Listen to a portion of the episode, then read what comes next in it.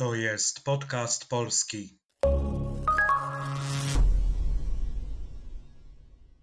Cześć, nazywam się Przemek, a to jest kolejny odcinek podcastu polskiego. To jest podcast dla osób, które uczą się języka polskiego i chcą popracować nad rozumieniem ze słuchu i nad wzbogaceniem słownictwa. Dla osób, które chcą mieć kontakt z żywym, mówionym językiem. Dzisiaj druga część opowieści o mojej podróży do Jordanii w marcu tego roku. Link do części pierwszej znajdziecie w opisie odcinka oraz na blogu. To jest podcast polski.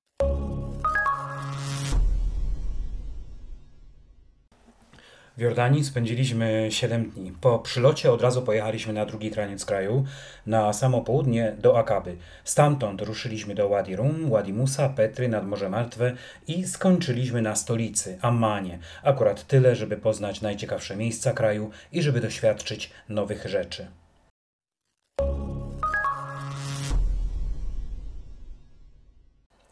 Do Akaby dojeżdżamy w piątek, 4 marca wieczorem, meldujemy się w hotelu i idziemy na rekonesans.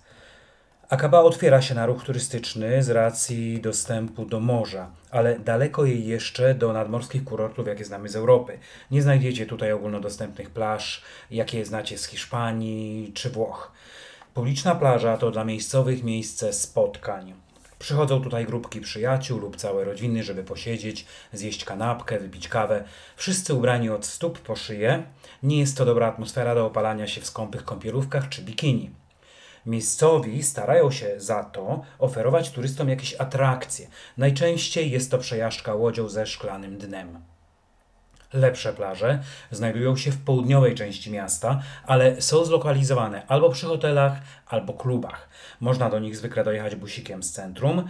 Koszt wraz z dojazdem to około 10 dinarów.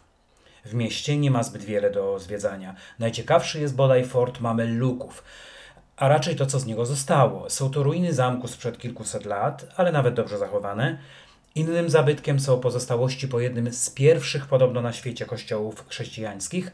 Te pozostałości to w rzeczywistości wysokie, może do kolan, resztki murów, które ukazują zarys tej budowli.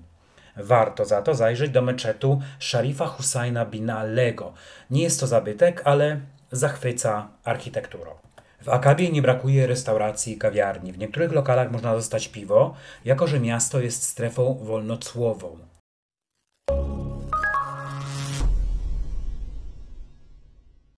W niedzielę rano wyjeżdżamy z Akaby do Wadi Rum. To bardzo popularne miejsce z uwagi na piękne, pustynne krajobrazy. Urozmaicają je różne formacje skalne. Z uwagi na te krajobrazy właśnie kręcono tutaj wiele filmów z gatunku science fiction, m.in. Marsjanina e, czy Dune. Wstęp do obszaru chronionego i centrum turystycznego jest płatny. 5 dinarów od osoby. My mamy tę opłatę w Jordan Pass. Zostawiamy auto na parkingu przy centrum dla e, odwiedzających. Do obozu na pustyni, gdzie zarezerwowaliśmy nocleg, zabiera nas Hasan i jeden z braci, którzy go prowadzą. E, na miejscu zastajemy obóz złożony z kilku namiotów e, mieszkalnych oraz wielkiego namiotu nazywanego restauracją. Pokoje są duże, wygodne, z łazienkami. Jeśli więc jesteście żądni bardziej prawdziwych, beduińskich warunków, to sprawdźcie wcześniej dane miejsce. Podobnych obozów jest w okolicy wiele. Poza noclegiem, pięknymi krajobrazami i gwieździstym niebem w nocy, obozy oferują różne atrakcje, m.in. przejażdżkę jeepem, przejażdżkę na wielbłądzie lub na koniu, wypad na oglądanie zachodu słońca, beduińską kolację. My postawiliśmy na wielbłądy, e, co było ciekawe, bo z uwagi na tempo przemieszczania się mogliśmy podziwiać otaczającą nas naturę, surowy krajobraz pustyni, skał oraz cieszyć się ciszą. Pstrykamy zdjęcia jak szaleni. Kręcimy krótkie filmiki, bo wszystko jest tutaj takie piękne, takie majestatyczne wręcz. Jednak po jakiejś godzinie zaczyna nam się dłużyć, bo ileż czasu można się zachwycać takim widokiem. Mój wielbłąd chyba wyczuwa moje zniecierpliwienie, bo na koniec wycieczki zrzuca mnie z grzbietu. Na szczęście kończy się na lekkim stłuczeniu i niewielkim bólu, który trwa może pół dnia za to teraz mam czym ubarwiać swoją opowieść. Niezwykle ciekawe były nasze rozmowy z Hasanem, z którym rozmawialiśmy nie tylko o tym, jak niegdyś wyglądało życie Beduinów, ale także o tym, że tamten świat odchodzi w niepamięć. I wraz z migracją Jordańczyków do dużych miast, głównie do Ammanu, następuje dezintegracja rodzin i zanikają lokalne tradycje.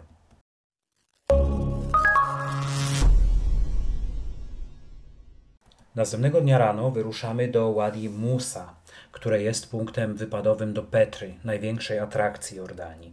Docieramy tam jednak dopiero późnym popołudniem, korzystając po drodze spontanicznie z różnych atrakcji. Pierwszą jest stary pociąg z parowozem.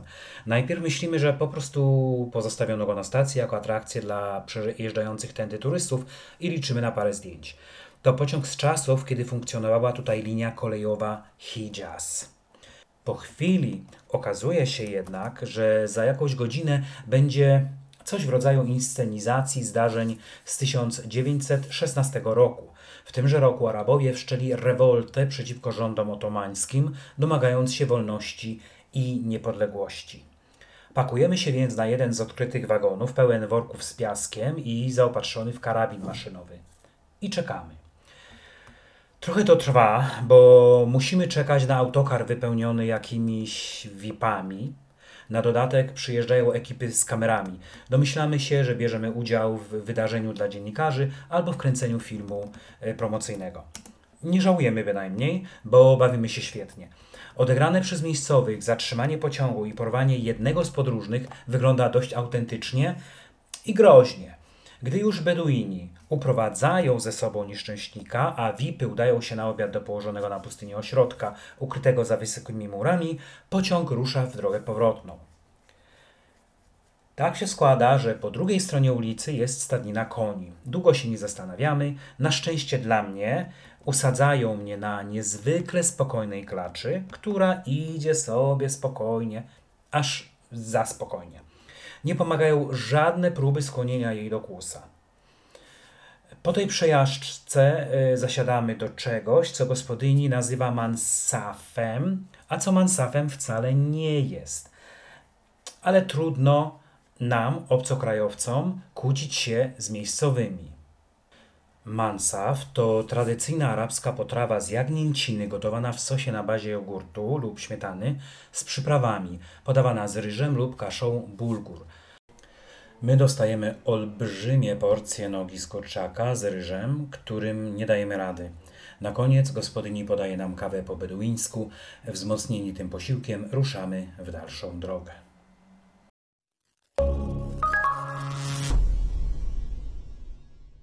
To tyle na dzisiaj. Zapis tego podcastu wrzucam na podcastpolski.pl. Pod tekstem znajdziecie też słówka przydatne w podróży. Dajcie znać, jak Wam się podobał ten odcinek. Prześlijcie link komuś, kto też uczy się polskiego, a jeśli nie chcecie przegapić żadnego odcinka, polubcie profil podcastu polskiego na Facebooku, zerknijcie też na Instagram. Linki znajdziecie na blogu. Do usłyszenia. To jest podcast polski.